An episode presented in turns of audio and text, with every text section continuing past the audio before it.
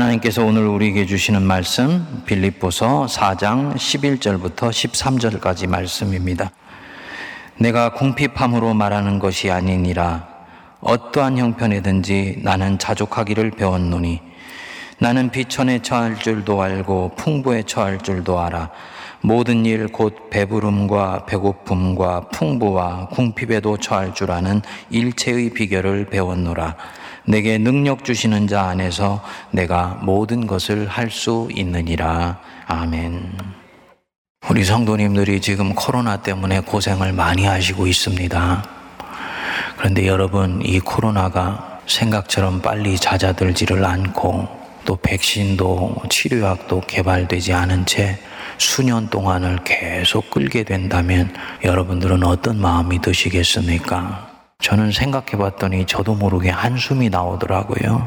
아마 많은 분들 답답하고 짜증스럽고 삶이 우울하다 못해 나중에는 대상을 알 수도 없는 그 누군가에 대해서, 무엇에 대해서 속상해하고 분노하는 마음이 들지도 모릅니다. 이 감정들은 생에 대한 활력과 소망을 급속하게 앗아가버립니다. 사실 사람이 살면서 당하는 모든 크고 작은 고난도 바로 이런 종류의 것입니다. 이 고난과 코로나라는 이 고난이 주는 차이점이 있다면, 지금의 상황은 이 고난을 특정한 개인이 아닌 집단, 국가, 나아가서 인류 전체가 같은 시간대에 당하고 있다는 차이입니다. 그런데 이런 고난을 늘 옆에 끼고 살았던 사람이 사도 바울입니다. 그는 복음 때문에 욕도 먹고 매도 맞고 죽을 고비도 여러 차례를 넘기고 감옥에도 5차례를 왔다 갔다 했다고 사도행전은 기록하고 있습니다. 이 빌립보서는 바로 이 에베소 감옥에서 썼다고 추정되는 서신입니다. 바울이 경험했던 감옥, 복음을 위해서 영광스럽게 고난받는 자리다 라고 쉽게 생각하시면 안 됩니다. 이 당시의 감옥은 오늘날의 교도소와는 비교도 할 수 없을 정도로 열악하다 못해 참혹했던 곳이었습니다. 햇빛은 전혀 들어오지 않은 캄캄한 동굴 같은 곳에 코를 찌를 듯한 곰팡이 냄새에 이겨가면서 사방에 들쥐가 들끓는 곳에 사는 거예요. 음식은 사람이 먹을 수 없을 정도였습니다. 누군가 감옥 속에서 죄수를 수발해 주지를 않으면 생명을 길게 연장하기가 힘들었다고 합니다. 로마 제국은 이런 비인간적이고 반인권적인 교도소 정책을 의도적으로 폈다고 그럽니다.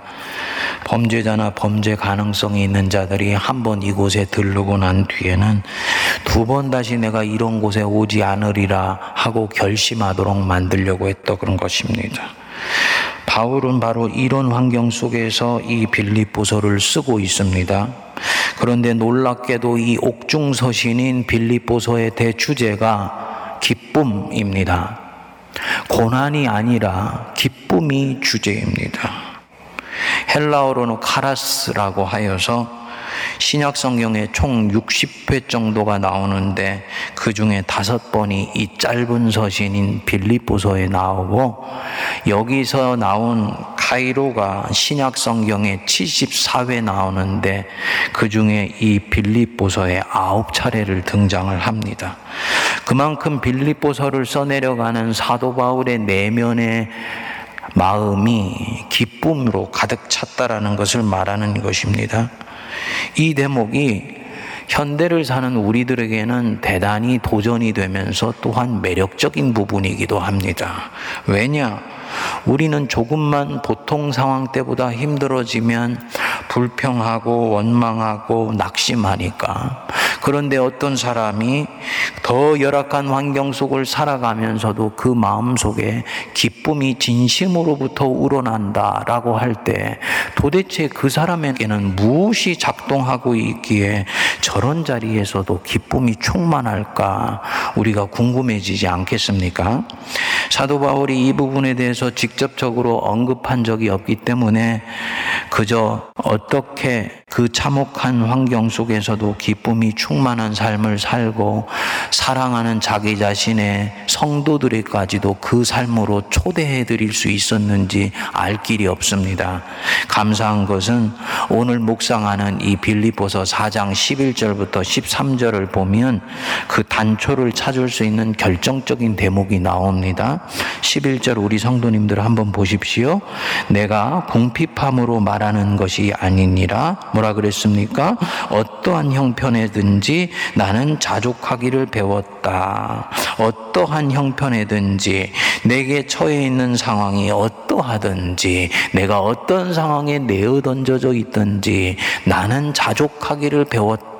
자족 헬라어로는 아우타르케스라 그래서 오토스, 셀프, 자신, 자기 이런 뜻에다가 아르케오, 충분하다 혹은 넉넉하다 이런 뜻입니다. 그러니까 이 두 단어를 합치면 이 아우타르케스는 스스로 충분하다, 스스로 만족해 한다 이런 뜻입니다. 신약 성경에서는 바로 여기에 딱 한 번 나오는 단어입니다. 당시에 지배적인 철학이었던 스토아 학파는 이상적인 인간상의 바로 이 삶이었습니다. 자족할 줄 아는 삶. 그래서 이들은 인간 스스로의 의지로 오랫동안을 훈련하고 연습하면 환경이나 상황과 상관없이 자족하는 삶을 살 수 있다고 보았습니다. 그런데 사도 바울은 그렇게 보지 않습니다. 죄인된 인간이 나는 자족해 라고 생각하는 것은 결과적으로는 교만을 쌓아간다라고 보았어요. 인간 영혼은 항상 그 빈 구석이 있고 그 빈 구석이 무엇인가로 채워질 때야 비로소 이 사람은 어디 있을지라도 넉넉하며 스스로 충분하고 충만한 삶을 살 수 있다고 본 것입니다. 이 빈자리가 무엇으로 채워져야 되겠습니까? 하나님 자신이죠. 하나님 자신이 부어주시는 은혜, 이것으로 채워져야 되는 것입니다. 그리고 이 은혜는 나로 하여금 하나님이 나를 예수 그리스도 안에서 얼마나 사랑하시고 계시는지를 알게 만들어주고 바로 이것 때문에 이 사람의 영혼이 비로소 방황을 멈추고 진정으로 만족감을 얻게 된다고 보는 것입니다. 그리스도인이 하나님으로 인해서 이렇게 채워져서 자족하게 되면 어떻게 되느냐? 12절이 바로 그 말씀입니다. 나는 비천에 처할 줄도 알고, 여기서 이 비천은 스스로 낮아지는 것이 아닙니다. 강제적으로 내려와 낮춰지는 거예요. 마치 유리컵을 콘크리트 바닥에 내어 던져서 깨지는 것처럼 한 사람의 존재가 인생 밑바닥으로 완전히 내동댕이 쳐서 산산이 부서질 정도로 비참해지는 것입니다. 옆에서 보는 사람들은 그러죠. 저 사람 이제 끝났어. 더 이상 일어설 수가 없을 자리까지 떨어졌어. 라고 생각되는 것. 그게 바로 비천입니다. 그런데 바울은 그런 자리로 떨어졌다 할지라도 괜찮다고 봅니다. 전혀 흔들리지 않습니다. 하나님이 나를 그 자리로 밀어 넣으셨기 때문입니다. 그래서 하나님이 나를 포기하신 것이 아니니까 끝난 것이 아니에요. 끝나지 않았을 뿐 아닙니다. 완전히 깨어져 버린 것 같지만 깨진 것 때문에 하나님은 이 비천한 자리에서 이 사람에게 새로운 일을 행하시고 있다고 믿습니다. 그러니까 비천에 처하는 것 알 뿐만 아니라 기쁨으로 받아들일 수가 있는 것입니다. 풍부에 처할 줄도 알아. 풍성해도 영혼이 타락하거나 교만해지지 않습니다.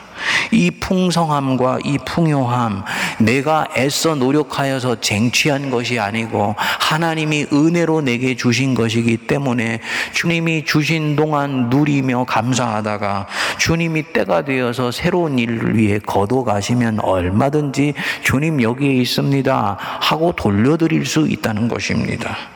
그래서 12절에 보시면 뒷부분에 모든 일 곧 배부름과 배고픔과 풍부와 궁핍에도 처할 줄 아는 일체의 비결을 배웠노라. 어떤 상황에서도 자족하며 어떤 열악한 환경 속에서도 충만한 삶을 사는 일체의 비결, 시크릿, 비밀을 나는 하나님으로부터 배웠다라는 거예요. 어떤 상황에 처해서도 자족하고 기쁨이 충만한 삶을 살았던 이 사도 바울의 비밀이 무엇이냐, 오늘 이 부분을 좀 여러분들하고 나누길 원합니다. 첫 번째로는요, 환경이나 상황적 산물에 과도한 가치를 두지 않는 것입니다. 지나가는 것에 너무 중요하게 여기지 않는 것입니다. 돈을 사랑함이 일만하게 뿌리라 얘기를 했습니다. 현대인들은 돈이 없으면 곧 죽을 것처럼 생각하지만 사도 바울이 볼 때는 그것은 하나님의 일을 최선을 다하면서 살아가면 주님이 필요한 만큼 주시는 것으로 보는 거예요. 많이 있으면 오히려 그 영혼이 타락할 수 있다고 보는 것입니다. 그렇기 때문에 이 부분에 대해서 바울은 가치를 크게 두지 않습니다. 성도님들 중에 그렇게 말씀하는 분이 있습니다. 목사님, 그렇게 말씀하시지만 가난하다는 것은 비참한 것입니다. 왜 그렇게 생각할까요? 물질의 많고 적음에 지금 가치를 두고 있기 때문입니다. 이분은 없으면 비참하지만 반대로 넉넉해지면 어깨가 으쓱해지고 하나님을 놓아버릴 가능성도 있는 것입니다. 그런데 여기에 궁극적인 가치를 두지 않으면 있고 없음이 그다지 중요해지지를 않게 됩니다.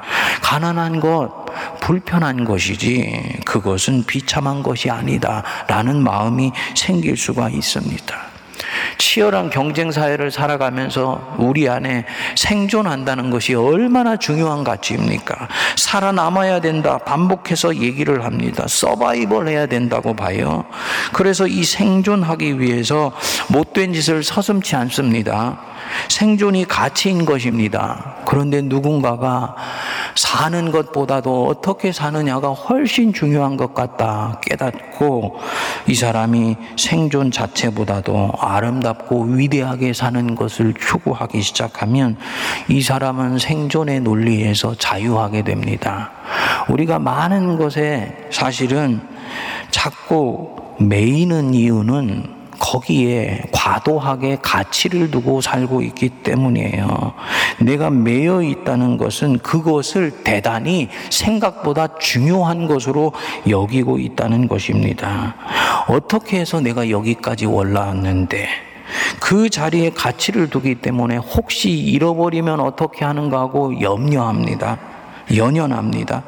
그런데 가치를 거기에 두지 않으면 그런 것, 얻고 이름에 대해서 자유할 수가 있습니다. 여기서 자족하는 삶이 시작되는 것입니다. 아까 말씀드렸듯이 이런 삶은 철학자들도 얼마든지 살아갈 수가 있는 것입니다. 반면에 바울이 살았던 삶, 감옥살이 하면서도 그 안에서 기쁨이 충만한 삶, 스데반처럼 돌에 맞아 죽으면서도 기쁨으로 하나님의 영광을 바라볼 수 있는 삶은 바로 이 부분으로는 충분하지 못합니다. 여기서 더 나아갈 수 있어야 됩니다. 그래서 두 번째가 뭐냐면 바로 지금 여기를 향유하는 삶입니다. 향유한다는 것은 영어로는 enjoy라고 그래요. 누리고 즐기는 것입니다. 이것은 쾌락주의가 아닙니다. 기독교 신앙에 대단히 중요한 덕목이에요. 웨스트민스터 신앙고백의 제1조가 인간의 가장 첫 번째 목적은 하나님께 영광을 돌리며 그 하나님을 기뻐하는 것이다 라고 나와 있습니다. 하나님이 나를 지금 감옥 속에 던져 넣으셨지요? 그런 사도 바울은 나를 왜 이런 곳에 집어넣으셨을까? 혹시 내게 무슨 죄가 있어서 이런 고통을 당해야 되는가? 이렇게 묻지 않습니다. 도대체 이 감옥 속의 시간은 언제가 지나야지 끝나는 것인가? 손가락으로 헤아리면서 그 나갈 날만 기다리고 그때까지의 모든 삶은 다 유보해버리는 그런 삶이 아니에요. 그 자리를 우리는 아직 다 깨우칠 수 없습니다만 궁전처럼 즐기며 누리고 삽니다. 우리가 지금 바로 여기서 향유하고 살면 되면 도시에 왔다고 하여서 매연을 탓하지 않고 도시의 문명을 누립니다. 시골에 던져지면 적막하게 여기지 않고 그 시골의 맑은 공기와 대자연을 향유하면서 삽니다.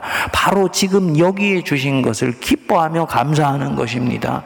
이 봄에 산에 올라갔는데 경치가 너무너무 좋아요. 그런데 우리는 거기 대고 꼭 한마디 하지 않습니까? 참 좋다. 그런데 이런 데는 가을에 오면 더 좋은데, 이렇게 생각하지 않는 것입니다. 이 자리를 그 자체로 만족하면서 기쁨으로 받아들이는 것입니다. 감옥에는 누릴 게 없지요. 지금 바로 여기에 누릴 게 없지요. 그런데 바울은 거기서 하나님을 누리고 하나님께 집중합니다. 하나님을 즐거워합니다.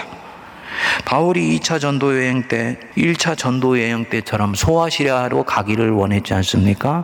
그런데 기도하는 중에 환상이 보이면서 마게도니아 지역에서 바울을 한 사람이 부르는 것을 보지요. 아, 성령님께서 나를 저 마게도니아 지역으로 부르시는구나 라고 알아차리고는 그 마게도니아로 첫 발을 내딛게 됩니다. 헬라 철학의 온상지고 고대에 있는 세계 문명의 중심지 그리스 지역에 처음으로 발을 내딛는 것입니다. 그곳으로 들어가 첫 관문이 빌립보 지역이었습니다. 그런데 거기서 귀신 들린 여종의 귀신을 쫓아준 것 때문에 이 귀신 들린 여자의 전보는 능력을 이윤으로 살아가던 사람들이 화가 나니까 바울을 고소하여서 억울하게 감옥에 갇히게 됩니다. 빌립보 감옥에 갇히게 된 거예요. 그런데 이 바울이 그 감옥에서 어떻게 합니까? 바로 지금 여기를 향유하면서 살아갑니다. 인조이합니다. 한밤중에 일어나서 그 칠흑 같은 감옥 속에서 하나님을 찬양하며 찬미했습니다. 감옥이 이전에 하나님이 보내주신 곳으로 알고 믿고 즐기고 누리는 것입니다. 누릴 것이 없으니까 하나님 자신을 기뻐하는 거예요. 바울이 그리스도인으로서 삶을 사는 방식입니다. 우리는 은혜로운 일 9가지가 있고 고통스러운 일이 1가지 있으면 9-1 해서 8가지가 은혜롭고 행복한 일이니까 감사하다, 기쁘다 이렇게 살지요. 그리스도인은 그렇게 사는 것이 아니라는 것입니다.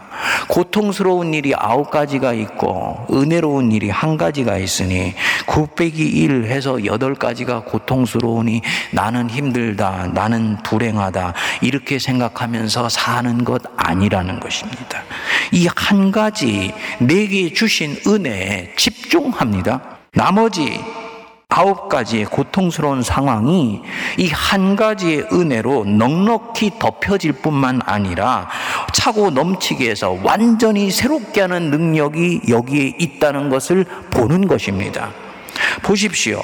빌립보 감옥에서 바울이 겪었던 고통이 1가지였겠습니까? 아마도 99가지가 넘을 것입니다. 그런데 그 첩첩산중처럼 쌓여있는 그 고통의 산을 뚫고 역사하시는 한 줄기 은혜의 빛에 바울은 집중하는 거예요. 뭐였느냐? 하나님을 찬양할 수 있는 은혜. 그거 하나밖에 없었습니다. 그런데 이것이면 충분하더라는 것입니다. 이 은혜 하나면 나머지 모든 고통을 넉넉히 이길 힘을 우리 하나님이 주시는 거예요. 그래서 바울은 이 은혜를 포식자처럼 개걸스럽게 먹어서 삼킵니다. 이 은혜를 먹으니까 얼마나 배가 불렀을까요? 나머지 배고픔과 공공함을 바로 그 시간에 넉넉히 이길 수 있는 것입니다. 그래서 바울의 기쁨이 충만한 삶이 감옥에서도 가능해지는 것입니다. 셋째로, 삶을 통제하려는 욕망을 내려놓는 것입니다. 성도님들, 지금 내게 부어주시는 은혜에 집중하려면, 그리고 그것을 향유하면서 살아가려면 우리 안에 찾아오는 유혹을 하나 버려야 돼요. 지금 이 순간의 삶은 내가 컨트롤해야 되고 내가 조정해야 되며 통제할 수 있어야 된다라는 마음을 내려놓아야 됩니다. 쉽지 않습니다. 현대인들은 자기의 생을 할 수 있으면 컨트롤하기를 원하기 때문입니다. 또 할 수 있다고 스스로 믿습니다. 그런데 이것은 환상입니다. 특히 그리스도인들에게는 더 그렇습니다. 그리스도인들에게 절대로 삶은 내 손으로 통제되지 않습니다. 하나님의 손 안에 있기 때문이에요. 저와 여러분들이 함께 살아오면서 자기 인생이 자기가 계획한 대로 정말 이루어진 적이 몇 번이나 있습니까? 지금까지 온 내 삶을 되돌아보십시오. 내가 준비하고 노력하고 진행하고 차곡차곡 이루어내서 내가 지금 바로 여기에 와 있는 분들이 몇 분이나 있습니까? 만일에 그런 분이 계시면 저는 그분은 사람이 아니라 신의 부류에 속하는 분이거나 아니면 하나님께 이끌린 삶을 지금까지 살아오지 않았을 가능성이 대단히 많다고 봅니다. 하나님이 사람을 이끄실 때는 그 사람의 계획대로 이끄시는 법이 없습니다. 사람이 계획할지라도 그 길을 인도하시는 분은 항상 하나님이세요. 이것을 받아들인다면 나는 내 삶을 컨트롤하려고 하는 요구를 내려놓아야 됩니다. 그것은 욕망이고 허상이기 때문입니다. 요셉, 다윗, 모세, 말할 것 없지요? 베드로, 이 사도 바울까지 하나님은 자신에게 이끌려 살아가는 자가 예측 가능하도록 인생을 펼쳐가신 적이 없습니다.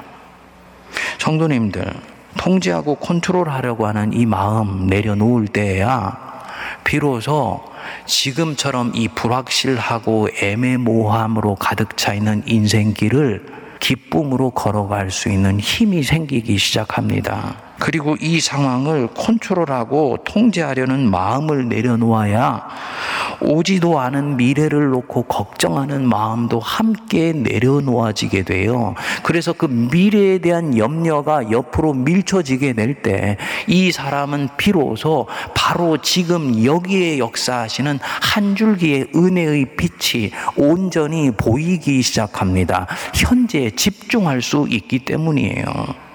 많은 컨트롤 이슈는 미래에 대한 염려로부터 시작이 됩니다. 이 상황이 내가 원치 않는 방향으로 전개되어서 혹시 미래에 무슨 일이 생기면 어떻게 하지? 그래서 그 미래가 할 수 있는 대로 예측 가능하게 하고 싶어서 현재를 철저히 컨트롤하려고 하는 것입니다. 심지어는 사람까지도 컨트롤하고 싶은 욕망이 찾아오게 돼요. 문제는 말씀드렸지만 생은 절대로 내가 원하는 대로 전개되지 않더라는 거지요. 하나님이 일하시는 곳에서는 더욱더 그런 일들이 비일비재하게 일어나게 됩니다.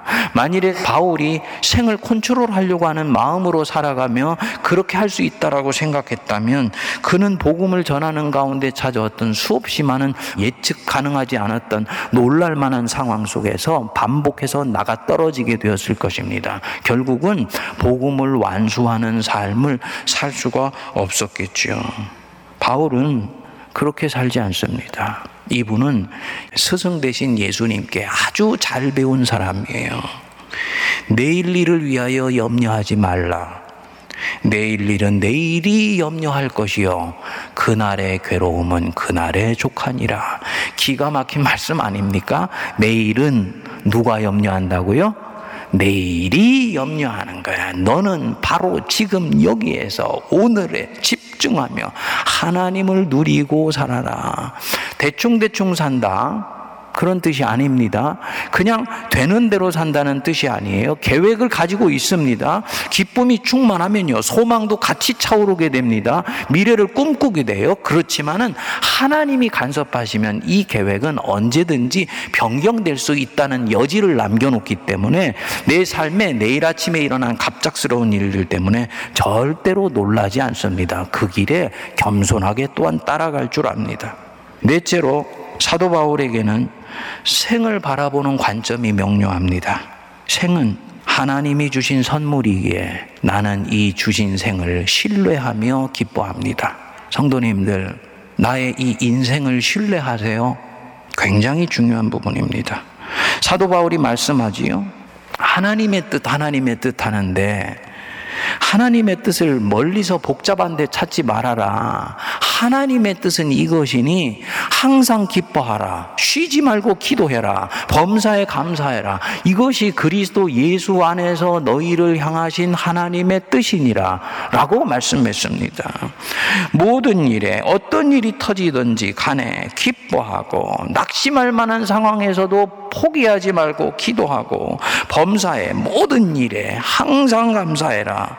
이렇게 할 수 있는 사람은 단 한 종류의 사람밖에 없습니다.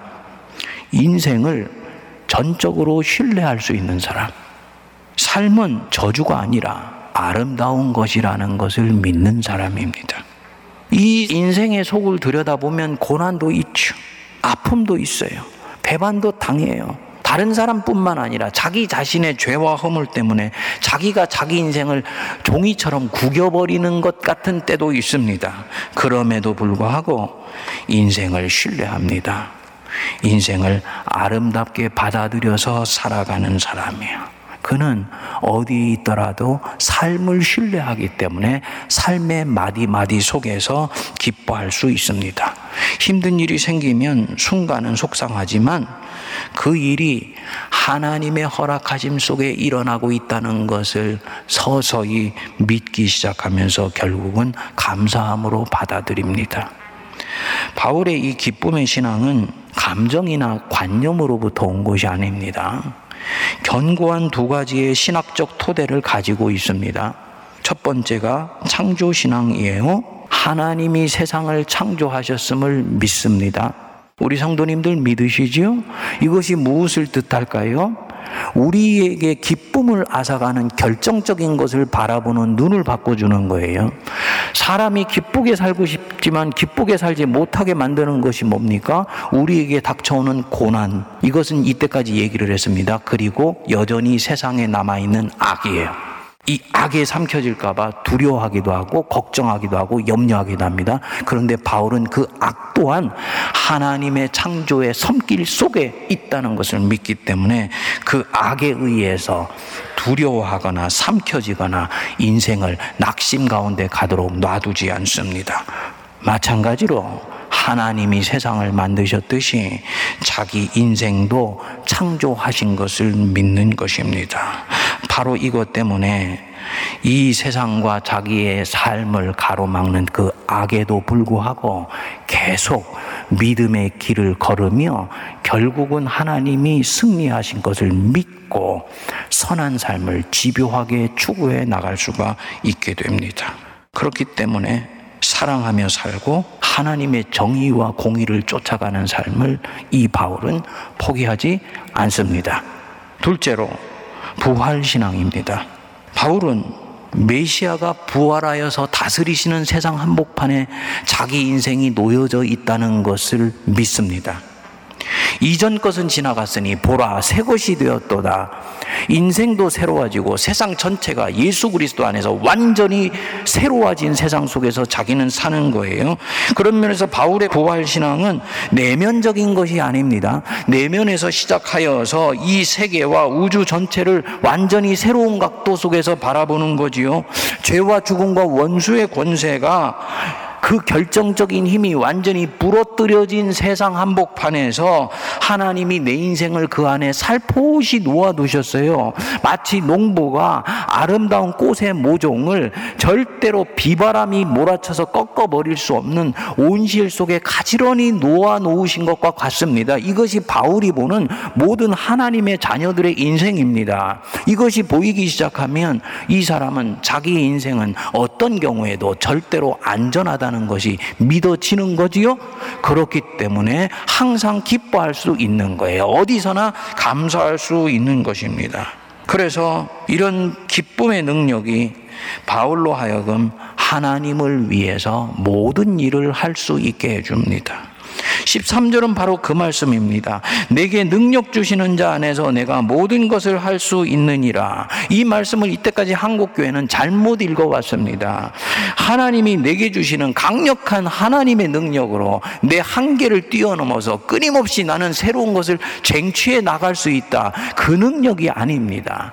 어디에 처해 있든지 그 속에서 자족할 수 있는 바로 그 능력을 주님이 나에게 주셨기 때문에 바로 그 능력 주시는 주는 자 안에서 나는 주님을 위해서 모든 것을 온전히 드리며 헌신할 수 있다. 바로 이 뜻입니다. 사랑하는 그리스도인 된 형제자매 여러분, 이 코로나 전염병 속에서도 바로 지금 여기에서 내게 주신 삶을 향유하며 기쁨이 충만한 삶을 사실 수 있게 되기를 바랍니다. 여러분, 적용하려고 보니까 재밌는 게 하나 떠올랐어요. 여러분, 마스크 쓰면서 예배를 드리니까 얼마나 힘드세요. 그런데 마스크 쓰면서 예배 드리는 것에 편안함이 하나 있습니다. 여러분들이 하품을 하셔도 아무도 예배 시간에 알 수가 없습니다.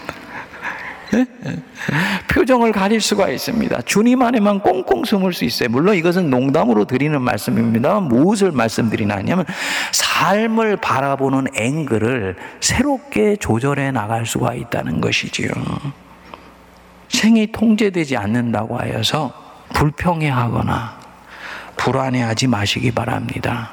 하나님이 섭리하시고 계십니다. 우리들의 삶은 우리가 생각한 것보다 훨씬 안전합니다. 바로 그렇기 때문에 내게 선물로 주신 이 생을 신뢰하시고, 그리고 하나님을 향해서 믿음의 여행을 계속 걸어가실 수 있게 되기를 바랍니다. 믿지 않는 사람들은 악과 불의 앞에서 결국은 꺾여버리기도 하지만 그리스도인 된 우리는 주님이 결국 승리하실 것 믿고 이미 나는 그런 삶 속에 놓여져 있기 때문에 이 기쁨으로 얻은 능력을 쉽고 안이하고 편안한 삶을 추구하는 데 사용하지 않고 바르고 진실되며 사랑을 지도하게 추구하여서 하나님의 기쁨이 되는 내 자신이 되기를 이제는 바란다 라는 바로 그 믿음으로까지 나갈 수 있게 되기를 기도합니다.